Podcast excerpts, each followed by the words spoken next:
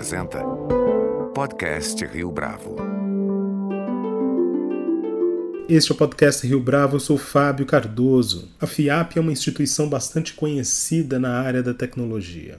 Que talvez nem todos saibam é da proposta da FIAP School para o ensino fundamental e médio, uma abordagem que se pauta não apenas pela dinâmica da inovação, mas que também busca engajar os alunos em torno de causas. Para Wagner Sanches, pró-reitor acadêmico da FIAP e nosso entrevistado nesta edição do podcast Rio Bravo, são as causas que motivam e fazem brilhar os olhos dos alunos. Mas será que os pais e os professores aceitam bem essa proposta? Como é que o aprendizado baseado em projetos se estrutura na FIAP School? Essas e outras questões são respondidas no podcast logo a seguir. Wagner Sanches, é um prazer tê-lo aqui conosco no podcast Rio Bravo. Muito obrigado pela sua participação. Ô, Fabião, é, muito obrigado pelo convite. O prazer é todo meu. E aí, para esse público tão importante que você tem. Muito obrigado. Wagner, a FIAP é bastante conhecida como instituição ligada à tecnologia. Como é que essa história se conecta com a proposta para o ensino fundamental, por exemplo? Bom, maravilha, Fábio. Na verdade, assim, a gente acredita muito que a tecnologia é uma grande ferramenta é, para todas as carreiras, né? principalmente aí quando a gente olha para o futuro e vê esse futuro tão incerto para os nossos jovens. Então, quando a gente olha o primeiro ano do Fundamental 1, desde a alfabetização, passando aí pelo é, Fundamental 2 e médio, a gente acredita muito que a tecnologia, que o pensamento computacional pode fazer muita diferença na vida desses jovens, em todas as carreiras, né? Um médico conhecendo muito tecnologia, ele vai ser muito mais eficiente, um arquiteto do mesmo jeito, um advogado. Então a tecnologia é essa grande ferramenta, é esse grande ele vai dar um cinto de, é, de diferenciais aí, né? Se a gente for pensar num super-herói, ele vai ter aí superpoderes para esse futuro é, que a gente não sabe, né? Que ele é incerto. É o conceito da modernidade líquida. Então, a tecnologia deve estar presente hoje, o pensamento computacional, a tecnologia, a cultura maker, tem que estar presente na formação de todos os indivíduos. E principalmente nos mais jovens. Esse futuro a gente ainda não sabe como vai ser. A proposta da FIAP School ela trata exatamente dessa abordagem com a tecnologia e mais do que isso, a escola se estrutura em torno de sete eixos educacionais. Conta pra gente como é que eles se estruturam e alcançam esses alunos. Nós criamos esses, é, essas esferas do conhecimento, né?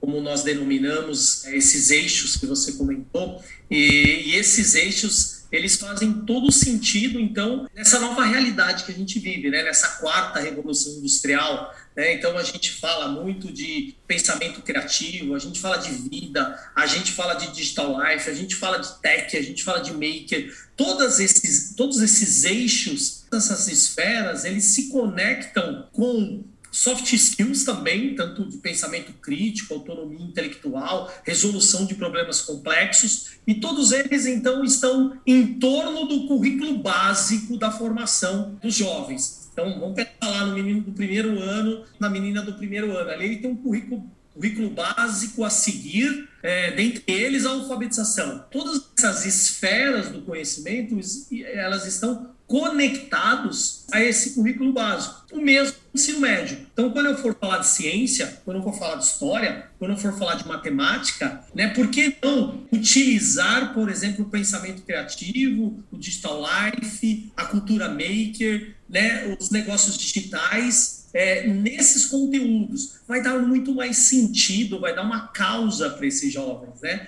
Então, o fazer, o pensar, o criar faz parte aí do nosso dia a dia, da nossa, é, do nosso projeto pedagógico é, e, obviamente, impulsionando o aprendizado da, das disciplinas tradicionais e, e, e obrigatórias e importantes na formação dos nossos alunos. Você mencionou agora há pouco uma palavra que eu considero chave, principalmente lembrando da nossa conversa de bastidores antes dessa entrevista, que tem a ver com a causa. Por que, que essa causa ou essa ideia de causa é tão importante para esses alunos? Compartilha conosco aí, para o nosso público em geral, essa percepção. Legal, legal. A gente, eu costumo dizer que o jovem, né, ele, ele é muito imediatista.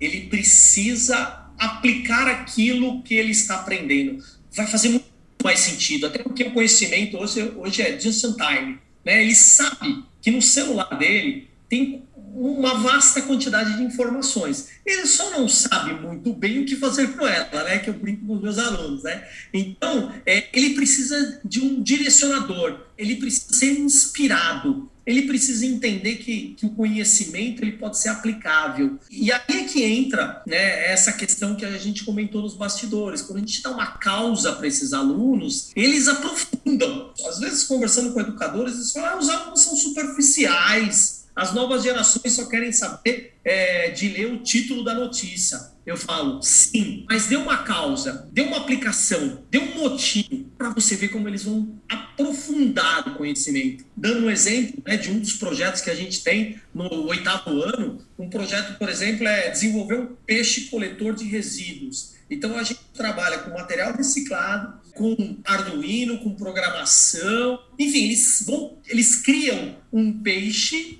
um peixe robótico, né, de verdade, que vai navegar, por exemplo, na superfície de um lago e recolher é, lixos que estão ali flutuando. Ótimo. Agora que a gente dá esse desafio para os alunos, a gente diz para eles que eles estão ajudando o meio ambiente, que eles vão ajudar a despoluir, por exemplo, o lago do Parque da Aclimação, que é onde fica o nosso colégio aqui. E, e quando a gente conta essa causa para eles, aí é que a gente tem de fato, né, o, a, aquela energia do aluno, aquele olho brilhando e fala, eles falam, vamos, quando é que eu começo? O que, que eu preciso aprender para fazer isso? Eu entro com ciência, com história, com biologia, com inglês, com cultura maker, e, e o aprendizado ele se dá ali de uma forma rosa e automática. Quando a gente termina o projeto, que a gente põe, por exemplo, o peixe lá para funcionar no lago e eles veem que aquilo de fato está resolvendo um problema real é, e que eles aprenderam nessa jornada,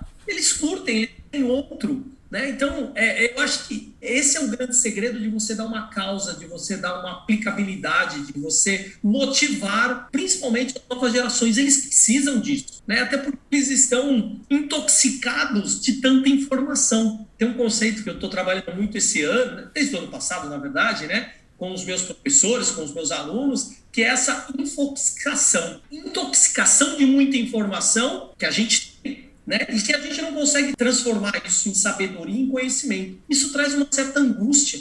Todo dia, toda hora, a gente é bombardeado de dados, de informações. O que a gente gosta de fazer é transformar, transformar essas informações em conhecimento, em algo que nos dê prazer. E aí, quando a gente dá essa causa dentro dos projetos que nós temos, cada ano do nosso ensino básico ele é composto por vários projetos ao longo do ano. Quando a gente dá essa causa, tudo se transforma. E aí a gente tem o envolvimento dos jovens. Daí a importância de uma causa. Wagner, você mencionou na sua última resposta a metodologia baseada em projetos, você falou que a cada ano são vários os projetos que os alunos estão envolvidos. Conta pra gente como é que isso tem fundamento pedagógico bastante avalizado já e como é que vocês optaram por essa metodologia. Essa metodologia ela surgiu é, muito com o objetivo de engajar os jovens, né, os nossos alunos e dar uma motivação uma aplicabilidade, um, uma tangibilização no conhecimento. E ele surge dos professores. Quando a gente está planejando o ano acadêmico é, seguinte ou o próximo semestre, os professores se reúnem e todos eles, né? Então, lá o professor de história, de matemática, de ciência, de biologia, de inglês, a gente tem um mapa de conteúdos que precisamos é, aplicar aos alunos. Ótimo. A gente começa a imaginar projetos que consigam glutinar todos, essas, todos esses conteúdos e para dar sentido. Então, vou, vou, dar um exemplo. Vai, no segundo ano, por exemplo, a gente tem o Smart Green, que é um vaso inteligente, um sensoriamento de umidade. Né? Então, quando é, um vaso precisa de irrigação, precisa de água, ele não acende o LED, porque não conduz energia é, no solo. Quando o LED acende é porque ele está com água. Bom, e os alunos começam a construir esse vaso lá desde o início do ano, desde a escolha da semente, até o recipiente que vai, vai ser esse vaso, a terra, enfim, isso, e aí em paralelo a isso, as, as outras disciplinas vão com seus conteúdos, mas os seus conteúdos vão convergindo para o vaso, para esse vaso inteligente, por exemplo professora lá de, de ciência, ela vai dizer, olha, tá vendo essa reação química aqui? Olha, tá vendo aqui a questão da plantinha, quando ela começa a germinar e etc. Então, vocês vão ver isso lá no vasinho de vocês. O vasinho de vocês vai, vai mostrar tudo isso na prática. Isso ocorre com as outras disciplinas. Daí a importância de ter um projeto norteador que vai inspirando os alunos em todas as disciplinas. Porque o aluninho lá, ele quer participar da exposição no final do semestre, no final do ano, onde todos vão ver o seu smart ring, né? aquele vaso inteligente. Então ele quer que o vaso funcione. Poxa, legal, então professora, me conta aí como é que eu faço para esse vaso funcionar, para esse vaso fazer sucesso. Isso vai dando sentido, vai conectando as disciplinas, os, os conteúdos, né? E o aluno ele vai aprendendo ali de uma forma prazerosa, automática, é, curtindo. Obviamente, tem vaso que não funciona, aí a gente faz de novo. É, e eles dão nome para o vaso, eles escrevem, eles pintam o vaso, eles escolhem a semente. Enfim, estou dando um exemplo de um dos projetos, é, por exemplo, como eu falei, do segundo aninho, que acontece em um semestre. Tem outros projetos. Então, todos são desenvolvidos pelos professores, de acordo, obviamente, com, com a faixa etária, os conteúdos que precisam ser trabalhados no ano e no, ou no semestre letivo daqueles alunos, dependendo aí é, do tamanho do projeto. Os projetos são diversos, né? como eu disse, tem um vaso inteligente, já falei do peixe. A gente, por exemplo, tem um, é, um projeto com o pessoal do terceiro ano do ensino médio, né? que, é um, que eles trabalham com o Watson, que é um ambiente cognitivo da, da IBM, né? Eles criam, por exemplo, ali um, um chatbot. Esse chatbot ele é introduzido é, numa espécie de um boné, né? E o aluno ele veste esse boné e ele começa a conversar ali com o Watson, tirando dúvidas sobre carreiras, né? Então, enfim, é uma coisa bem legal. São vários projetos que conectam as disciplinas dão sentido e também estão conectados com a faixa etária. Né? Então, como eu falei, do terceiro ano do ensino médio, eles estão aí preocupados com a faculdade. Então, é não ensinar o ambiente cognitivo é, de modo a responder as perguntas mais básicas em relação às profissões que eles podem escolher. Todas essas questões muito bem coordenadas, amarradas, faz com que o aluno é, que é o nosso sonho de consumo, né? Eu quero ir para a escola, eu quero fazer o meu robô, eu quero fazer o meu vaso, eu quero fazer o meu peixe e assim por diante. Agora, Wagner, você mencionou aí o papel preponderante dos professores. Você não encontrou nenhuma resistência ou não encontra nenhuma resistência da parte dos docentes para com essa proposta? Olha, atualmente na nossa escola nenhuma. Essa mudança de mindset ela já foi feita há alguns anos. Isso, obviamente, a gente teve alguma resistência. E eu sou professor há 26 anos. E há 25 anos ou há 20 anos, eu dei aula de uma forma. O, o, a minha mentalidade estava acostumada né, a giz, lousa e saliva, né, que eu brinco, né, o GLS, giz, lousa e saliva. Só que eu tive que mudar isso. Quando a gente implementa isso no início, obviamente a gente tem uma resistência porque nós somos seres humanos e a gente tem um pouco daquele conceito, pronto, tá funcionando, vamos assim. Ah, eu fui educado dessa forma, então eu vou seguir dessa mesma forma, eu vou replicar. Só que a gente sabe o quanto esses modelos analógicos, né, e aí a gente fala um pouco de transformação digital também, o quanto esses modelos analógicos não fazem mais sentido para os jovens. Né? Eu costumo brincar que a Revolução Industrial, lá no século XIX, nós tínhamos um mundo externo muito parecido com o mundo educacional. Nós tínhamos uma equiparação. O mundo externo foi evoluindo e hoje a gente está nessa quarta revolução industrial, um workplace 5.0, e a escola precisa acompanhar isso minimamente. A gente olha essa, é, é, essa diferença, a gente enxerga que os professores não estão felizes, os alunos não estão felizes, enfim, não está dando match. É, e aí, quando a gente mostra isso para os professores, a resistência cai. Início dói, né? Eu brinco, falo que mudar dói, né? Mas depois os professores vão curtindo. Por quê? Porque a aula vai ficando deliciosa, os alunos vão aprendendo com muito mais fluidez. Os professores, eles deixam de ser o detentor do conhecimento né? Hoje o conhecimento está a todo momento sendo questionado, reformulado, está no celular do aluno. Então, saber de tudo hoje é impossível. Nós, professores, precisamos ser os inspiradores, os facilitadores, os direcionadores para esse conhecimento que está aí. E fazer com que o ambiente educacional acompanhe né, o mindset da nossa sociedade. Essa diferença do mundo externo para o educacional precisa diminuir. Né? Os jovens clamam por essa mudança de paradigma. Então a gente precisa fazer é, com que isso aconteça dentro das nossas escolas. E voltando a essa pergunta, a resistência sim teve, obviamente no início, mas depois de experimentar esses novos modelos mais focados na vida, vida do aluno, na resolução de problemas, os professores curtem e aí eles abraçam. Depois de experimentar, eles não querem mais voltar. Por quê? Porque a gente entrega um ensino mais ativo, um ensino mais agile,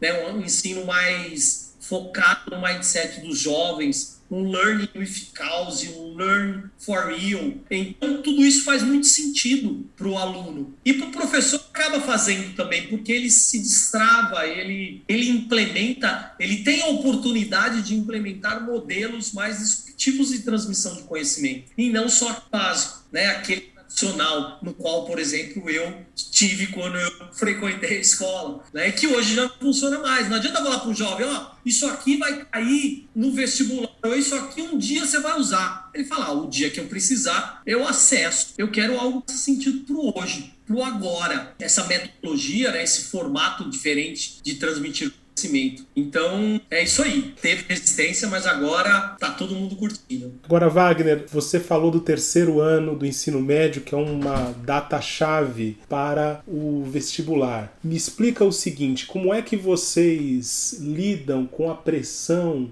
dos pais em relação a esse momento, que é um momento tão delicado? Olha, Fábio, eu posso dizer a você que a gente é, é já teve muito mais pressão. Eu acho que agora os pais também já estão numa vibe um pouco diferente em relação a essa pressão de que tem que passar a qualquer custo. Minha filha mesmo, né, ela se formou em em 2019 e ela passou o ano de 2020, ia fazer um intercâmbio, ia fazer mochilão na Europa, não deu a pandemia, enfim, mas ela passou refletindo o que de fato ela gostaria de fazer na vida dela. Então o que a gente sente é que hoje o jovem ali do ensino médio, às vezes ele precisa de um ano, uns seis meses, para refletir um pouco mais aquilo que a escolha dele. Essa busca por aprovação a qualquer custo, ela está diminuindo. Mas mesmo assim, a gente aqui no Fiat School, a gente entrega, a gente transmite todo o conhecimento necessário para que se ele de fato tiver decidido a passar num grande vestibular ao término do terceiro ano, ele vai conseguir. Vai estar muito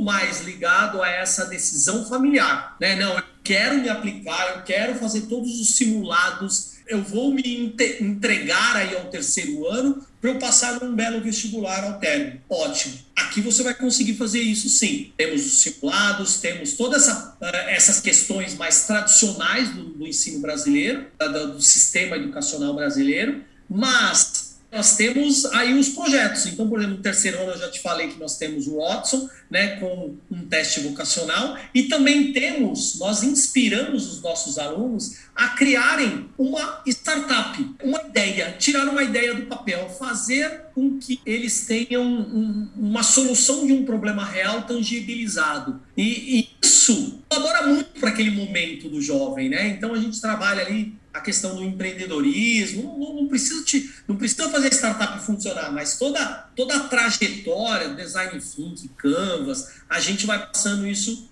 para os alunos do terceiro ano. Obviamente, como eu te disse, todo o conteúdo que um vestibular requer. Né? Então, as aulas são um pouco. A quantidade de aulas aí no terceiro ano é maior, né? nós temos quase um é, semi-integral, é, onde a gente consegue, então, abordar e atacar todas essas questões aí, desde os conteúdos cobrados no vestibular até essa, essa cultura digital aí. Uma última pergunta, Wagner, é inevitável quase. A pandemia fez com que a educação ficasse bastante em xeque principalmente do ponto de vista do aprendizado dos alunos. Como é que a pandemia afetou a FIAP School? Olha, Fábio, eu, se fosse o ano passado, essa pergunta me deixaria um pouco inseguro, porque a gente tinha, ah, tudo bem, nós desligamos o nosso presencial ali em março, né? Então a gente ainda estava aprendendo muito é, e prototipando muita coisa aí do, do remoto, né? Hoje já são um ano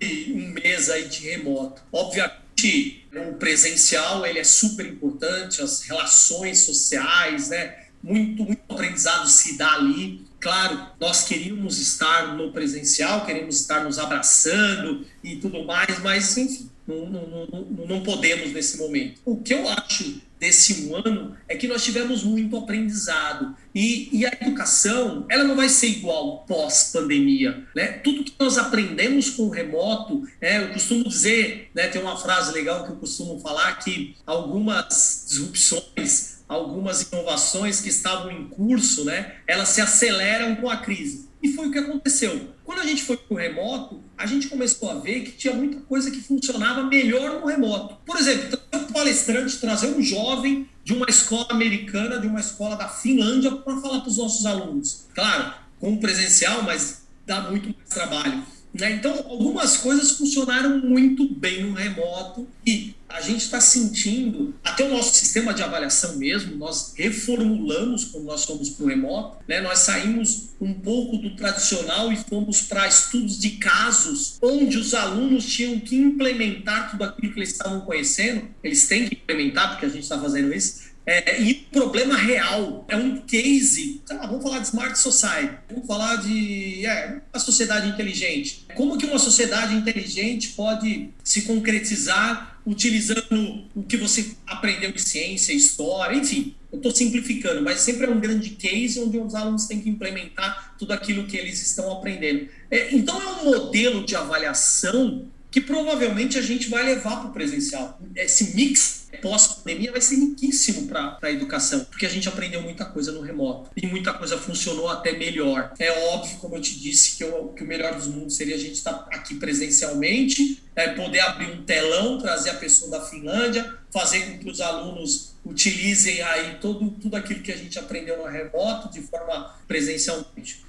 Então, essa transformação da educação pós-pandemia, ela deve e tem que acontecer, porque muita coisa boa também a gente aprendeu nesse momento de crise. Wagner Sanches, foi um prazer tê-lo aqui conosco no podcast Rio Bravo. Muito obrigado pela sua entrevista. Eu que agradeço, Fábio. Foi um prazerzão falar de educação, tecnologia, o que a gente ama, o que a gente adora. Conta a gente, sempre com a gente aqui. Um abraço. Este foi mais um podcast Rio Bravo. Você pode comentar essa entrevista no nosso perfil do Twitter, arroba podcast Rio Bravo, ou no Facebook da Rio Bravo. A nossa lista completa de entrevistas está disponível no Apple Podcasts, no Deezer, no Google Podcasts, no SoundCloud e no Spotify. E no aplicativo O Guia Financeiro, além dos nossos podcasts, você encontra muito mais conteúdo sobre o mundo da economia em diversos formatos.